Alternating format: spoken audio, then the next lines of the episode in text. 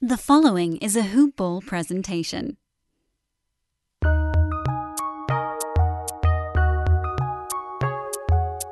Welcome to the Fantasy NBA Today podcast.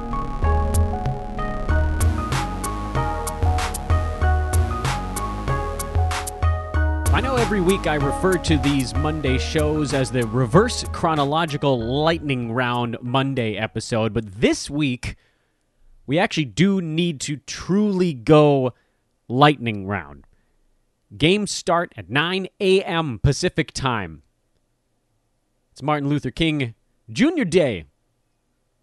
It's a great day for NBA. We got games starting at 9 in the morning and running all day long. But of course, that means a couple of things. Number one, want to get this podcast out early as a reminder to as many of you as humanly possible to set your lineups. It's incredible. I think there's 10 games coming up here on Monday. 9 a.m. Magic Knicks. That's what gets everything started. So if you have any Magic or you have any Knicks, you got to make sure you, you drop them in there or you're going to miss it. A lot of people will. And if you're in a weekly league, you could really screw yourself if you don't set your lineups first thing in the morning or preferably the night before. This catches people off guard a little bit. Every year, it's that same thing. This one, I think, probably harder than usual because it's so early in the season. Normally, you're kind of in the grind and you're kind of, at least for me, I actually look forward to this giant MLK Day slate. Most seasons, I'm sort of marking down the calendar like, okay, there it's coming. It's, you know, it's week 10 or whatever it is, or 11 or 12 or something. I'm just champing at the bit to get to that day because this is this, is such a special day for so many reasons, but one a very simple one is that I can have basketball on in the background with, with everything else that I do all day. This year, you're still kind of catching your breath from the start of the season, and it's already on us. So set your lineups. Before you even listen to the podcast, set your lineups. Pause, come on back, then listen to the rest of the show. Okay, did you do it? Good morning. This is Fantasy NBA Today, a hoopball presentation. I am your host, Dan Besbris. Thanks so much for tuning in, everybody. Thank you to everyone that continues to populate our weekend shows these days. Those have been very well trafficked pods. And I don't know if it's for a couple of reasons. I, you know, the the feedback on the format has been really nice. It seems like everybody uh, really enjoys the pickups, the drops, the sells, the buys, the watch list, all that good stuff. It sort of hits on all the buzzy fantasy things. But I also wonder if some of the reason that more people get a chance to listen to the Friday show is that there's a couple of days between it and the next one where folks have kind of an opportunity to play catch up. For all the analytics that we have on podcasts, I have no idea how many unique listeners we have over the course of a year. I can see who listens to each episode or how many people listen to each episode, but I don't have a clue like if it is the same people listening on Monday and Thursday is the same exact people every day. I doubt it. So Fridays are kind of fun. Anyway, it's a Monday. It's reverse chronological lightning round. You are also getting the benefit of an ad-free episode, unless our our uh, podcast provider sometimes they drop stuff in in the middle of the show. But I will not be doing any live reads on today's podcast. The only things I'll mention that are promo related are free stuff, such as a. Please do follow me on Twitter at Dan Besbris. Please, uh, excuse me. Please follow our website's Twitter feed, the news feed at Hoopball Fantasy. It seems like a lot of you guys have been taking my recommendation on that uh, because Hoopball Fantasy Twitter jumped like 200 follows over the weekend, and I think mostly that's you guys. So keep doing that. That's where you can get all your fantasy news. If you need to walk away from your computer, you can set an alert on that bad boy. Whatever you got to do, it's such a wonderful place to be able to kind of scroll back through and make sure you didn't miss anything breaking that could change the complexion of your league. So follow Hoopball Fantasy. Follow me. Again, that's at Dan Besbris or just Google search Dan from Hoopball. We are also continuing to recruit. Last week I put out the recruiting pitch for Blurb Shift opportunities, and a lot of you wrote in. The week before I talked about our DFS division, and that's now filled to the brim. And so this week I will put out one additional recruiting pitch, and that is for something that we've been sort of working on quietly in the background, and it's the Hoopball sales team. This one is a little bit more nichey than the other two spots because many of you, you know, the vast majority of you that listen to this podcast, most of you have an idea what a blurb is, having heard me talk about it. From for the sales side, I'm guessing very few of you are actually sort of into that stuff. But what I'll tell you right now is number one, it is one of the few things that we can offer where there is significant financial upside. Uh, number two, you need to have a lot of Pacific time call hours free. So this would be a spot that would best fit someone who either is uh, far from Pacific time zone, so your work doesn't conflict with Pacific time, or someone who maybe works a night shift, something like that. If you're, you know, working part time, you know, from mid afternoon to late evening or something like that, and you've got all the morning and early afternoon empty. So again, this might not be any of you. I don't know. Maybe there's one of you out there listening to this podcast that this makes sense for. But if you want to be part of our sales team, please do send me a Twitter message to at Dan Besbris. Just let me know. Say, hey, Dan, interested in the hoopball sales stuff. Uh, or email teamhoopball at hoop-ball.com with the subject line interested in a sales position, and we can talk a little bit more at that point. Again, this might not end up being any of you, but it is something we've been sort of quietly building in the background, and so I thought I'd throw that opportunity out there to you guys, our loyal listeners. Okay, for real now, lightning round style. We're going to start on Sunday. We'll work our way backwards through the weekend. All 30 teams' most recent ball games. That's actually not true because a couple of teams are still in full COVID lockdown. Uh, although Boston did come back, so that's one. And I think Washington's supposed to be back here today on Monday. And Phoenix is back.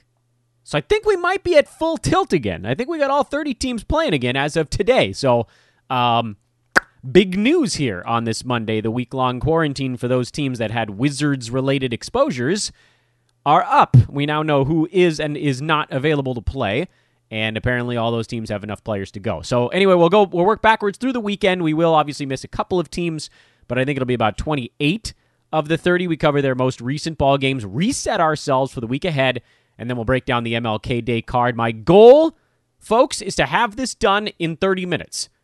So I want this to be about a 37 minute podcast today. So you guys have an opportunity to listen to most of it at least before the Knicks game starts. And you know, hopefully the rest of it before the uh, the rest of your day settles in. Sunday morning, the Knicks went into the what does they call that joint now? Is it TD Garden? Doesn't matter. Smoked them. Boston Celtics were, um, I'd say they were hung over, but you can't do anything on a Saturday night anymore. So they just weren't awake. Forgot to set the alarm. Whatever dumb metaphor you want to do here. Uh, Julius Randle was great. Mitchell Robinson got hurt a couple of times in this game. Hurt his foot, fell on his side, banged his shoulder, somehow managed to stick around for most of it. They took him out. He didn't play a ton in the second half, but he did play from the 9:30 mark to about the 4:30 mark of the fourth quarter. This game was a massive blowout at that point. So I think even Thibs was just like, I don't need to run this dude 29 minutes today. And he pulled him. He looked fine he looked much better in the second half after sort of wobbling a bit in the first half. Nerlens Noel saw bonus minutes because of garbage time. He's actually had a couple decent ball games in a row. And I would say start to keep one eye on Nerlens Noel if indeed he's kind of playing himself into shape a little bit. We've seen a lot of these guys that just kind of weren't ready to start the season. Oh, it feels good to say Elfrid Payton is a drop. Yay! Drop him like a bad habit. Clunky ass fantasy game trying to convince me to keep you around just because you were a starting point guard. He's getting outplayed right now by Immanuel Quickley, who saw extra minutes because of garbage time, but was just great. 17 points, 8 assists, a steal, a block, two three pointers. Here's the thing about Quickley, and I know we're trying to move at that exact pace in this podcast, but I, I do think the Knicks require a, a brief pause here, at least in terms of teams to talk about. They're one of the more interesting ones right now. Alec Burks will be back soon. He'll render guys like Reggie Bullock and Austin Rivers pretty much useless at that point. Uh, Obi Toppin had a good line, but he only played 17 minutes, so I wouldn't pay much attention to that.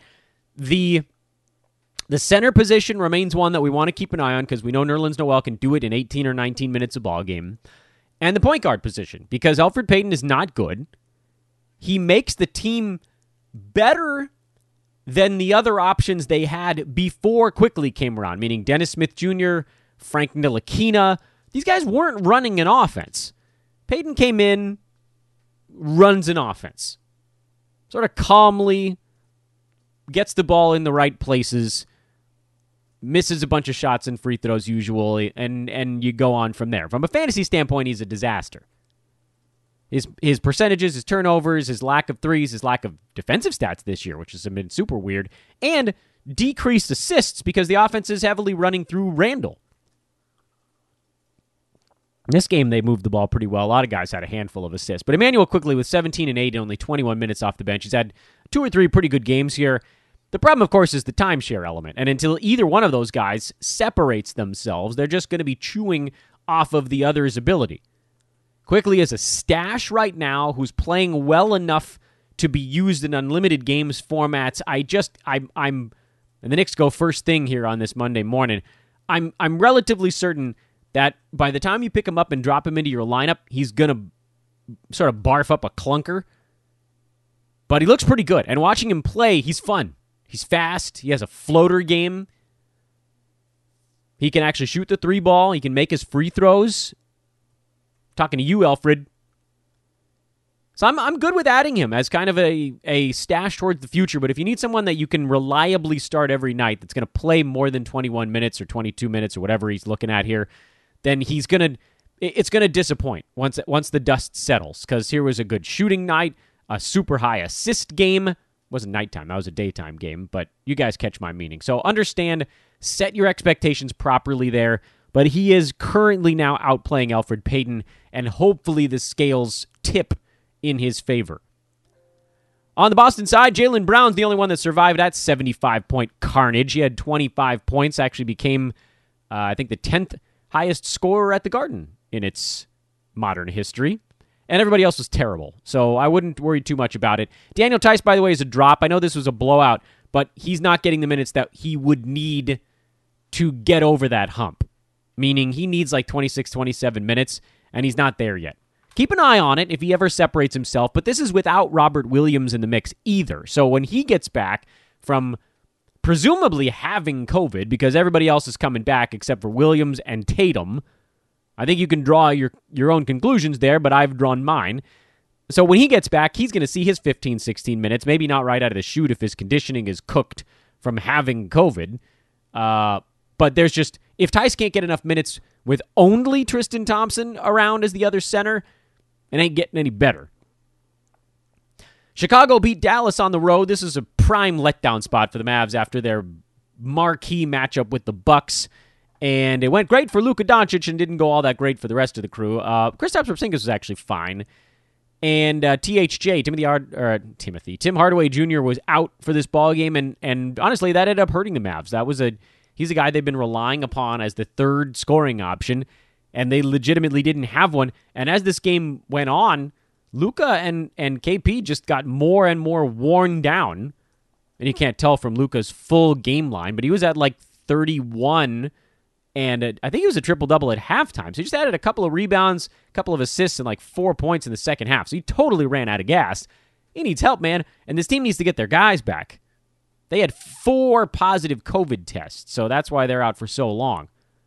Dallas got nailed with it, and somehow they've still had enough guys to make it through. I mean, this is the darndest thing, you know. I, I'd, I'd like to say kudos for somehow keeping the rest of these guys from getting COVID, but how the hell did the first four get it? On the Chicago side, Garrett Temple got blindingly hot in this game. Played 29 minutes off the bench, had 21 points, and took 15 shots. Congratulations, Garrett Temple. You have maxed out your usage for a ball game. Zach LaVine, 10 points, 10 assists. That's all they needed.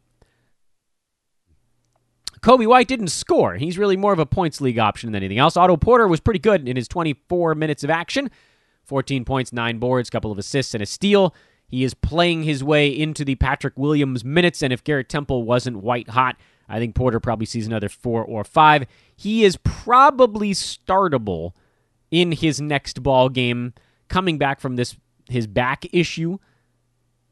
Uh, you could wait one more if you really wanted to, though. And no, you're not picking up Garrett Temple. This is an unsustainable game for him. But other good news on the Chicago side: Lauri Markkanen looked great. Wendell Carter Jr. had five steals, so he looked pretty good in this ball game, which was a step up for him. He's had a, a rough go of it so far. And uh, my my former favorite Thad Young still carved out a role in only 19 minutes, but no, you're not picking him up either. Utah beat Denver, playoff revenge. This was a nice betting win for yours truly. That was a fun one. Jordan Clarkson got them up and over the hump thanks to 51% shooting for the Jazz because if they could just make a damn free throw, this wouldn't have been such a problem. This is a weird game. Mike Conley and Bojan Bogdanovic, 80 plus percent foul shooters, went 0 for 6 at the free throw line in this ball game. But the good news there is that Bojan's getting better, and he'll normally make those two free throws. And if he does in this ball game, it's a 19.5 three pointer outing, and he's starting to come around. He's played himself into shape.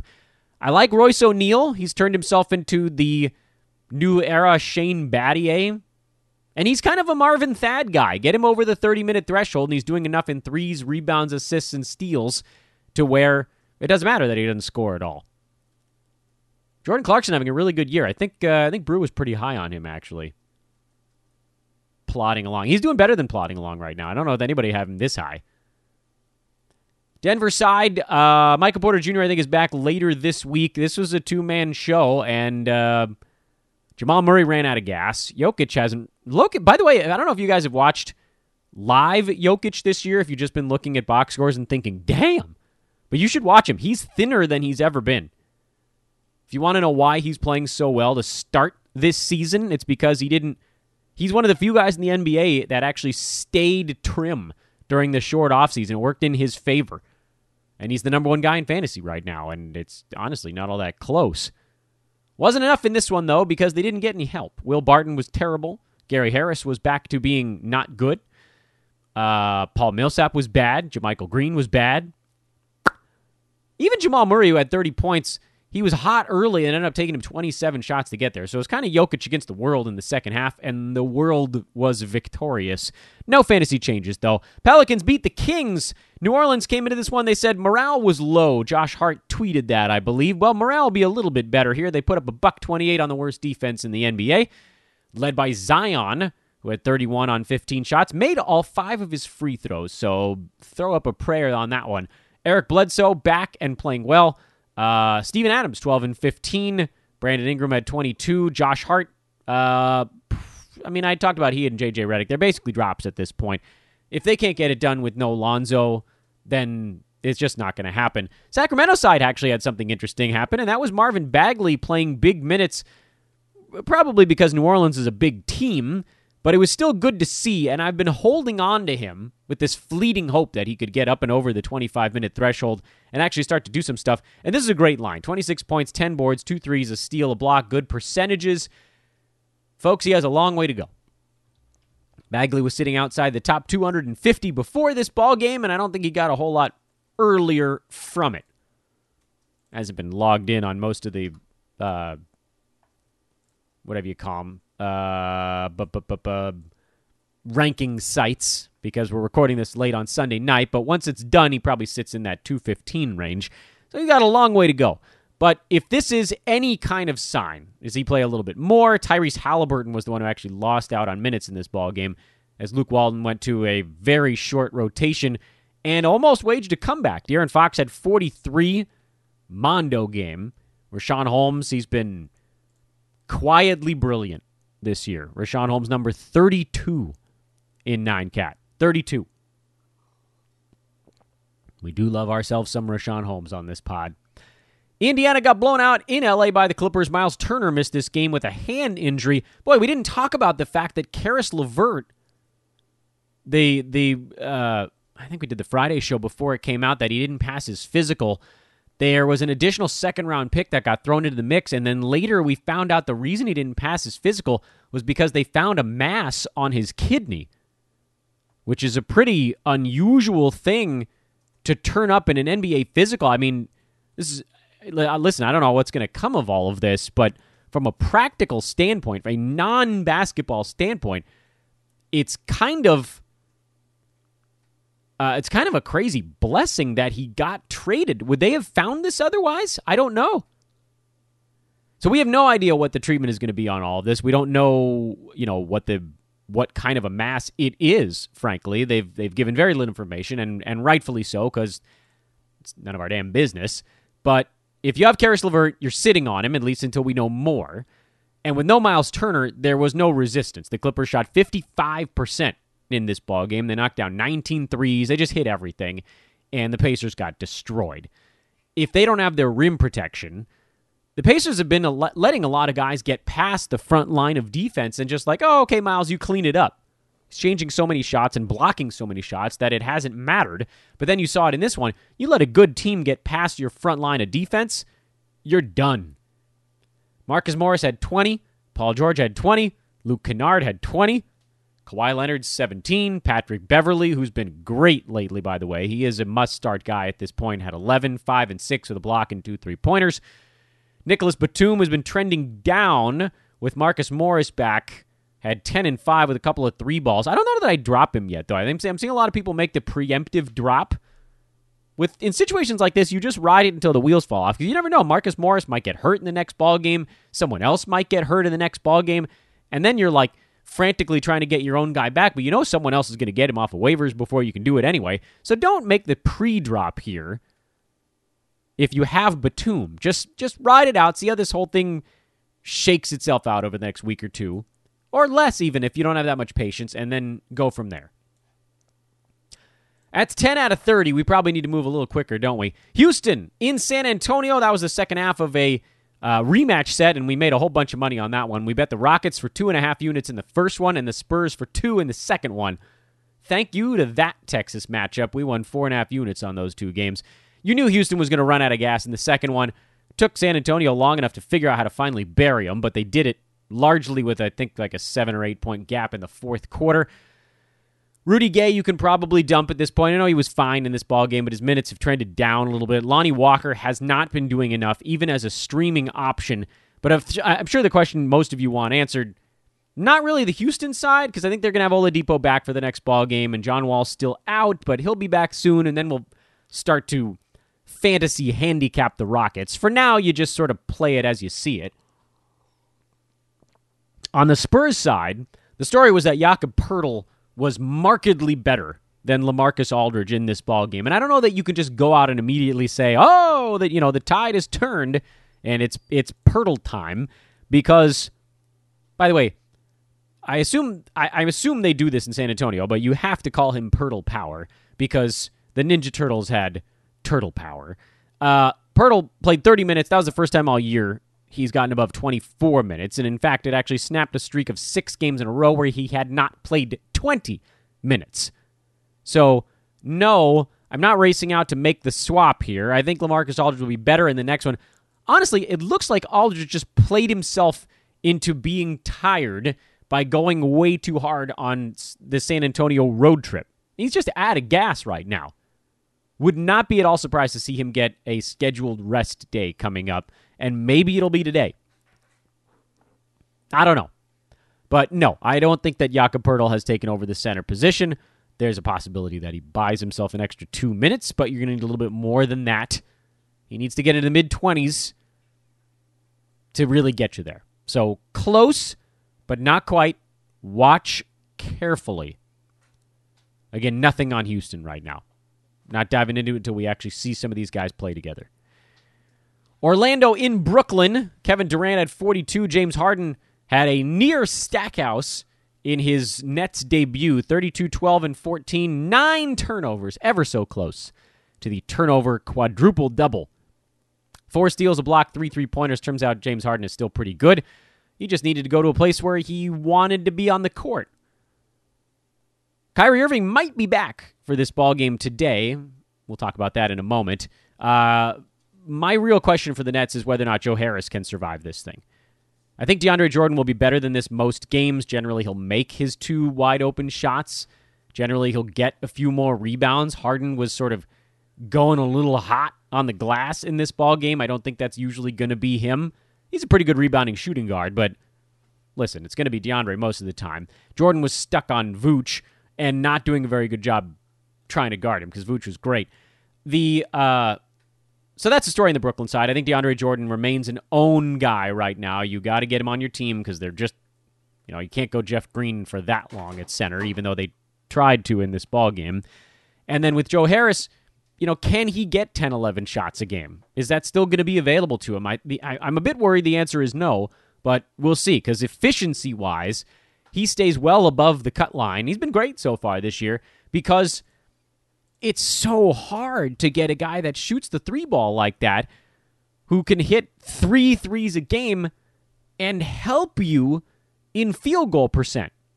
That's mind boggling. What an unbelievable luxury to have. That's the type of guy that helps you win field goal percent because you can then still compete in three balls without taking the hit.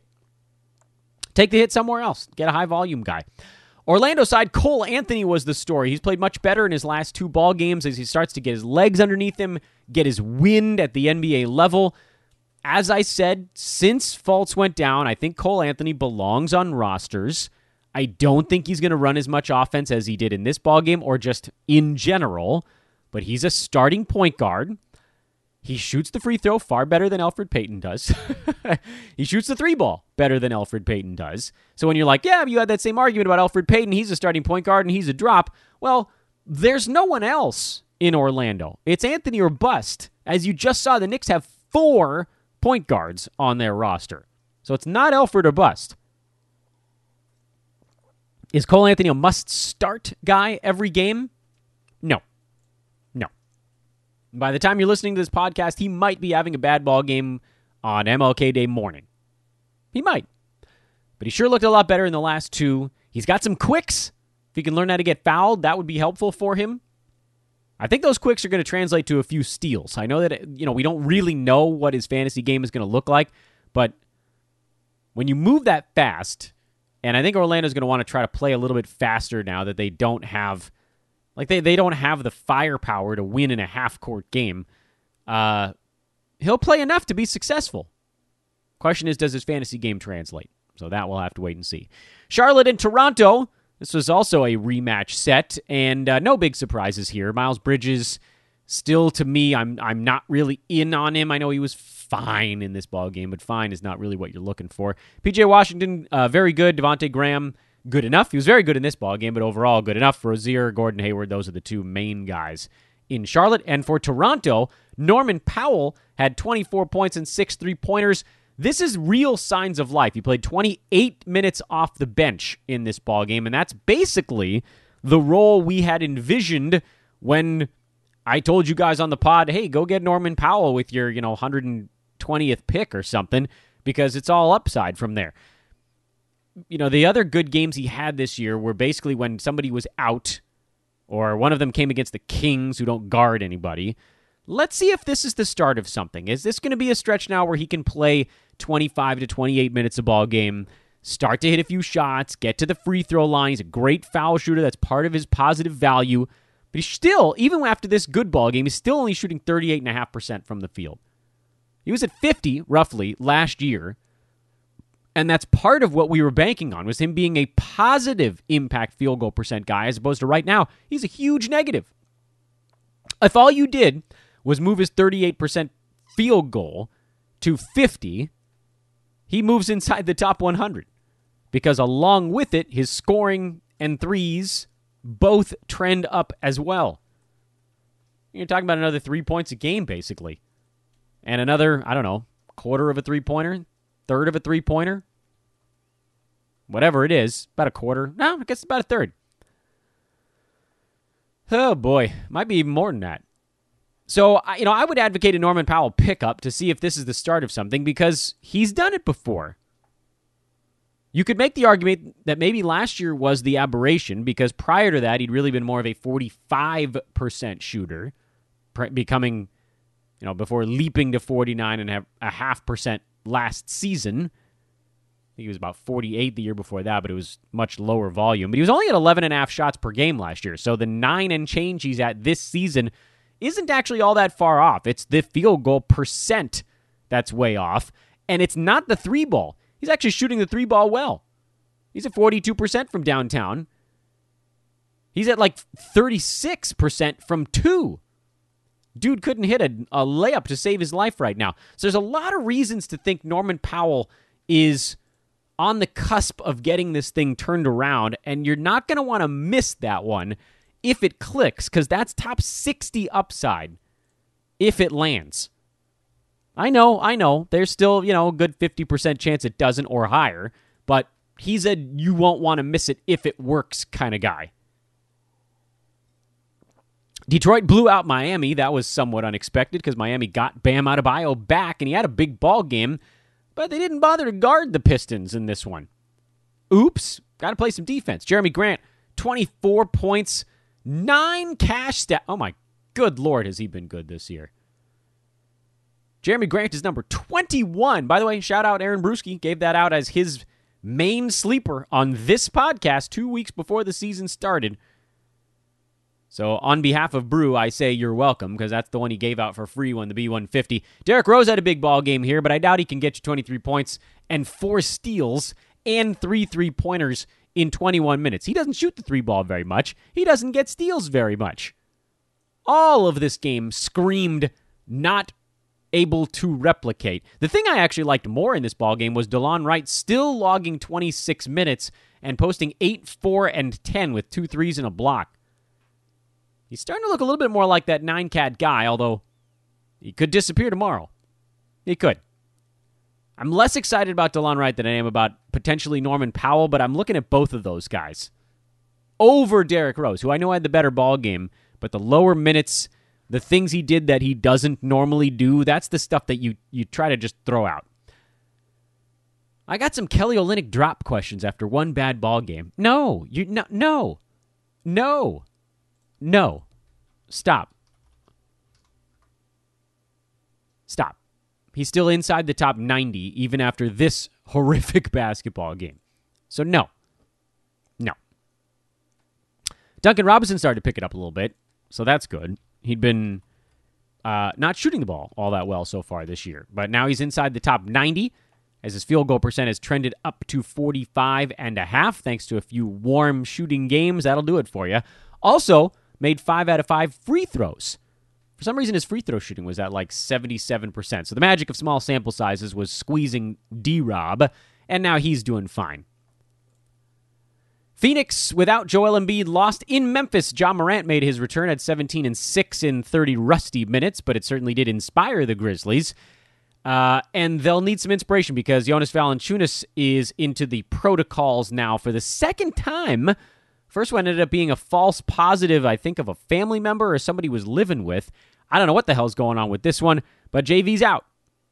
So uh, you're probably going to see more Brandon Clarke at center, some Gorgui Dieng, some Xavier Tillman. He's a bulky fellow. I don't know that I would make any obvious stream choices this week. That seems like you're asking for trouble. If you see something you like in Memphis's next ball game without JV and you want to ride it for two or three days, that's fine, but please don't drop anyone with rest of season potential. Your Dwight Howard weekend stream fest. Uh, well, I guess it's two games, right? Dwight's going to be. What did I forget here? Philly and Oklahoma City at some point. When the hell is that ball game? Did that ball game get canceled? Ah, yes, that ball game got canceled. Forgot about that one. Uh, so that one got wiped off the map.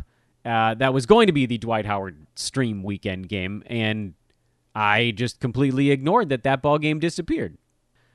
But it seems like, upon closer inspection, the reason that ball game got canceled was actually related to the Sixers playing against the Grizzlies the night before. So this might actually be Jonas Valanciunas related, and it makes me think we might not see Suns Grizzlies here later today, but I guess we'll wait and find out on that one because it sounds like it's contract tracing, from what I was reading at least, related to their game the day before because the Sixers just finally got a bunch of their guys back. That's not great. Let's hope that whatever's going on here, they're able to sort of nip it in the bud. Poor Suns, all they want to do is get back out on the court, and, and if there really is something going on with the Grizzlies, then they and the Sixers are probably both about to get shut down. But uh, we'll wait and see. Won't make any predictions on that until something else goes down. Atlanta had a big lead, lost it in Portland. Blazers lost CJ McCollum to a sprained foot. He's expected to miss a couple of weeks with that one. I don't know many more injuries that team can deal with, although this, for as horrible as he's shooting, Robert Covington, 1 out of 13 in this ball game, he's in line for a host of opportunity now, sliding up to play more big man minutes with Nurk out long term. Now McCollum down, so he's going to get more looks. Covington getting 13 shots was everything you'd hope for if he could make any of them. Three points, 10 boards, three assists, a steal, a block, and a three pointer. Just wait. this is the start of it by Rob Covington this second because he's about to go on a furious run if he could ever warm up a little bit, and it's going to be crazy. Enes Kanter had seven defensive stats in this ball game. He might not have seven defensive stats over his next seven games combined, so enjoy that. But he still does remain a must-own guy here with Nurk out. He can put up top 100 value in about 23 minutes per ball game, and I think he'll clear that mark. So you're looking at top 100 with probably top 75 upside for Enes. Dame is going to have to do a lot. I'm not picking up Derrick Jones Jr. I know that he's going to play enough to get defensive stats. I think what I'm going to do here on the Blazers side is watch very closely Gary Trent Jr. and Derrick Jones Jr. It's possible that both of those guys end up hitting fantasy value, possibly one, possibly none. I would venture to say it's probably easier for Gary Trent because he does have a feathery stroke from downtown. But with Derrick Jones, you're getting rebounds, steals, blocks, usually field goal percent, and you just kind of have to hope he doesn't take too many free throws because he's not very good there. He can shoot the three ball a tiny bit, not well. Uh, but Portland is an interesting one because with McCollum now out for a couple of weeks, I would say that Spurs Blazers game today is one you're almost definitely going to watch see how the Blazers are going to split up some of their minutes. On the Hawks side, Clint Capela, he's he's coming. He's starting to look healthy finally. He's now number 81 in 9 cat after this big ball game and it's just getting better. Every week it's getting better. He was like 160 when he came back and then 120 and now 80 and he's just storming up the board. But unfortunately, there weren't that many other great stories. Trae Young continues to look terrible 26 points on 23 shots. John Collins, 8 and 6. What's going on in Atlanta, man? Can Danilo Gallinari fix the Atlanta Hawks? That's the question. Tongue in cheek. They got to get their act together out there. Or they don't. I mean, it was one of my under wagers this year, so maybe they don't want to. Who played on Friday that didn't play over the weekend? The Milwaukee Bucks played on Friday and didn't play over the weekend. And the only reason we're watching them is to see if Bobby Portis can keep it going. Somehow he grabbed 13 rebounds in only 17 minutes of their win over Dallas. At some point, this thing's going to pop at the seams with Portis because you just can't He's never had the fantasy profile to be good enough in 21, 22 minutes of ball game. So at some point here, it's going to come loose. Giannis went one for 10 at the free throw line in this game. Yeah. Oh, my Lord. Cavaliers got themselves a nice little revenge win over the Knicks. Larry Nance Jr. got a lot of should I drop or trade or bench Larry Nance. I think he's still going to do plenty. They're going to find a way to shoehorn him in there, even with Jarrett Allen around. Same deal with Andre Drummond. It's just going to be a very big team. What are they going to do when Kevin Love comes back? That's the question. I don't know how they're going to fit all the pieces together at that point, but right now, they can do it. JaVale McGee will lose his 13 minutes. He's probably going to get some DNPs here going forward. Larry Nance is not going to play 44 minutes most ball games, but they clearly really wanted this one. And Drummond's not going to play 39 or 40 either. So slice off 10 from each of those guys if you want. Take away McGee's 13, and you've got 33 minutes to play with. Give them all to Jarrett Allen? Probably not. But I could see him getting 25 26 right out of the chute. Basically, you're going to have to play Allen and Drummond together at some point. Otherwise, each guy's stuck on 24. But it only takes two minutes of a twin tower thing going on where Allen would probably be guarding a four to get Jarrett up to a, a high enough point. But it'll be close to that. Like you, you can't do much together with those guys because at least with Larry Nance you can spread the floor a little bit. With Kevin Love you can spread the floor a lot of bit. When the hell are the rest of these guys going to come back? Collin Sexton was a late scratch twice last week, and then he was an early scratch. And Darius Garland apparently, I don't know, man. Cavs the pre tank. I'm reminded of the pre tank when they just all their guys magically got hurt at the same time early in the season. They could just rack up some losses, and then they could turn them loose late in the year, and everybody's like, "Look, the Cavs aren't tanking." Yeah, because they already did. Oklahoma City played on Friday, had their game today canceled. Shai is coming. He is uh, looking good these days. Uh, Shai Gilgeous-Alexander up to number 45 on the board and climbing. Lu Dort. Lu Dort storming back now at number 110 after a huge game on Friday. I wouldn't expect that. A repeat performance of six steals, a block, and four three pointers. That's that might be his best game of the year. I still think he should be on fantasy teams because you can see with all the hot and cold, he levels out just outside the top 100. But don't expect this to be repeated. I think Darius Bazley should also remain held. We've talked a lot about how his percentages are going to hurt you. I also think George Hill should be held. I know this is a bad ball game for him, but he's been hovering between, you know, 75 and 110 most of the season so far. And he remains relatively useful in nine category formats. I get it if you want to move on, but he did play 33 minutes in this game of overtime, but that would have been about 28 in regulation. Generally, that's more than enough for him. I mean, 28 minutes, if we, if we came into the season, I was like, George Hill's going to play 26, 27 minutes a game, you'd be like, oh, hell yeah. He's at 26 right now, and he's he's like an assist away from being a useful fantasy player. I would I would stick with it. And Hamidou Diallo trending back down. This is what we talked about with with Hamidou. If you're only going to get 21 bench minutes, you, you just there's no margin for error at all. And there was error. So, you know, margin exceeded. Lakers played on Friday. They didn't go over the weekend. Uh, or did they? No, I think this was the Lakers' last game. I don't think they played over the weekend. Even if they did, they're just breaking teams right now. They're literally crushing opponents. They threw Houston into turmoil. They got New Orleans tweeting about how morale is low. They're just cooking people. AD racking up defensive stats like crazy. The whole team, all of a sudden, now that they're playing defense, they're just like they're they're dunking on people, forcing turnovers. Look out, LA's mad these days. I went over my my damn 38 37 minute threshold and we didn't even get to the stinking Monday preview. Come on, Dan, get it together. So that was the weekend. Turn the attention to Monday now. As I said, we're not doing any ads on today's podcast, so we're just rolling right on through. Orlando in New York, first game of the morning, should be good and weird. Morning games is a noon start time actually in New York, but effectively for the team, this is a morning game because they're probably gonna have to get to arena the arena by about 10 a.m. Eastern time, if I had to guess. For New York, this might actually be an advantage because they did it in Boston at about the same time the day before, so they're sort of attuned to this alarm clock, normally I would bet the under in the first game of the morning because things tend to be sleepy. Teams are not running, they're missing shots, they're tired. I would still look at the under in this ball game. Fantasy wise, watch Payton, watch Quickley on the New York side, watch Noel, see if Mitchell Robinson's healthy. For Orlando, you're watching Cole Anthony.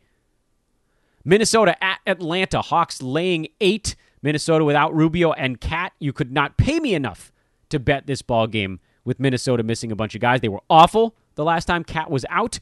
Atlanta really needs a win, and against the Minnesota defense, that might just be the time to kind of get fat for Atlanta. Fantasy wise, I don't really care about the Minnesota side. It's going to be a whole bunch of fill in stuff with them. With the Hawks, would love to just see Trae Young and John Collins coexist for a damn game. See who's healthy enough to go in this one. Is Cam Reddish going to play? DeAndre Hunter's been pretty good. Detroit Miami rematch. Detroit just blew out Miami by 20.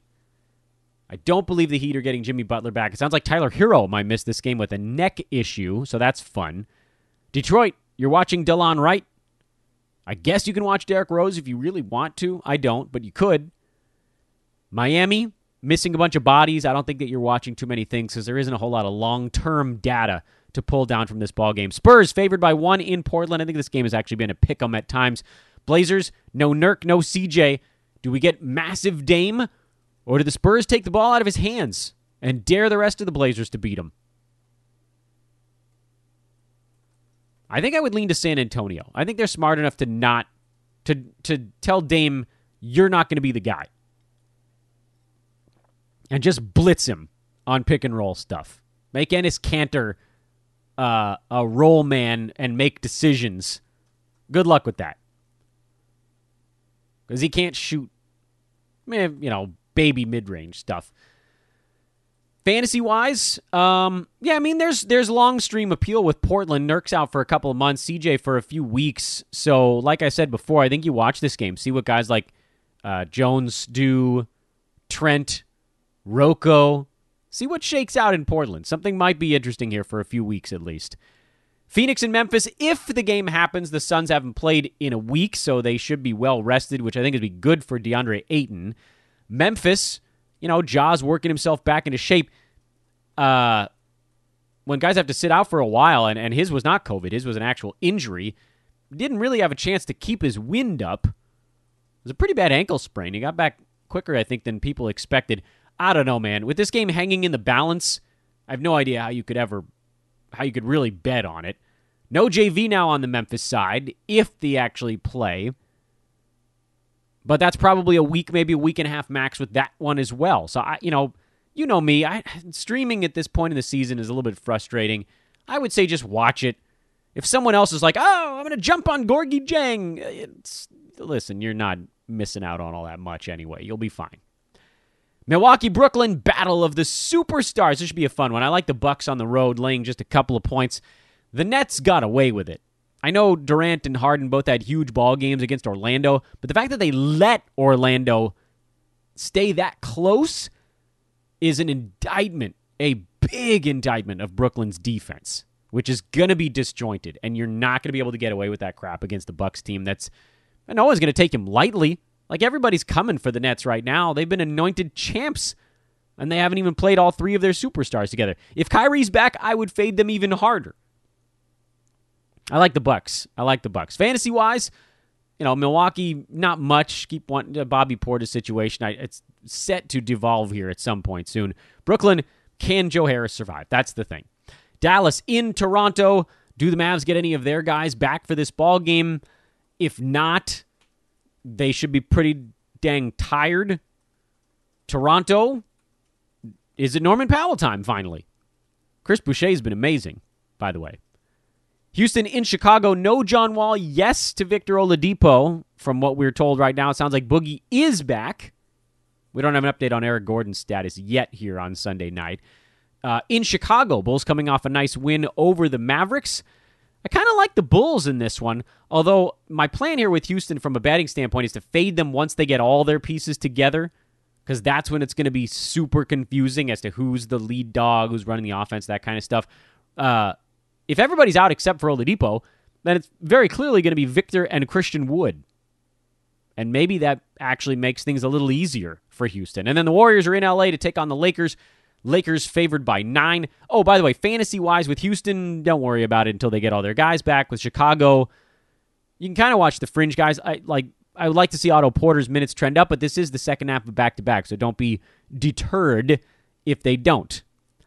And then finally, Warriors and Lakers. Lakers are just steamrolling everyone right now. They're laying nine. I can't touch that game from a betting standpoint. And fantasy wise, I don't think there's anything.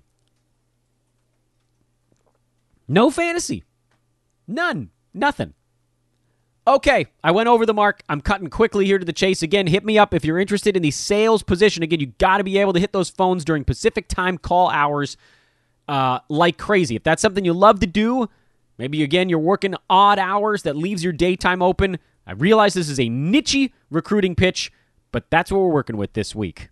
This is sales week on Fantasy NBA today. Please, folks, if you've been enjoying the pod, take 90 seconds, drop a five star review on it over on iTunes or the podcast app on your mobile device or whatever service you're using. If they let you rate it, I will be appreciative forever. And also, please do hit the subscribe button. That makes a big, uh, pretty big difference in downloads and in uh, where the show turns up on various leaderboards as well. So thank you guys for listening. As always, this is your, reverse chronological lightning round Monday edition of Fantasy NBA Today. I'm Dan Besbris at Dan Besbris on Twitter. We'll talk to you Tuesday when we won't be in such a rush.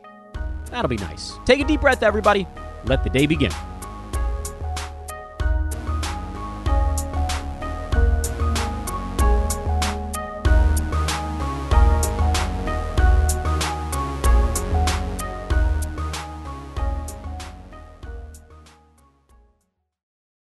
This has been a Hoop Ball presentation.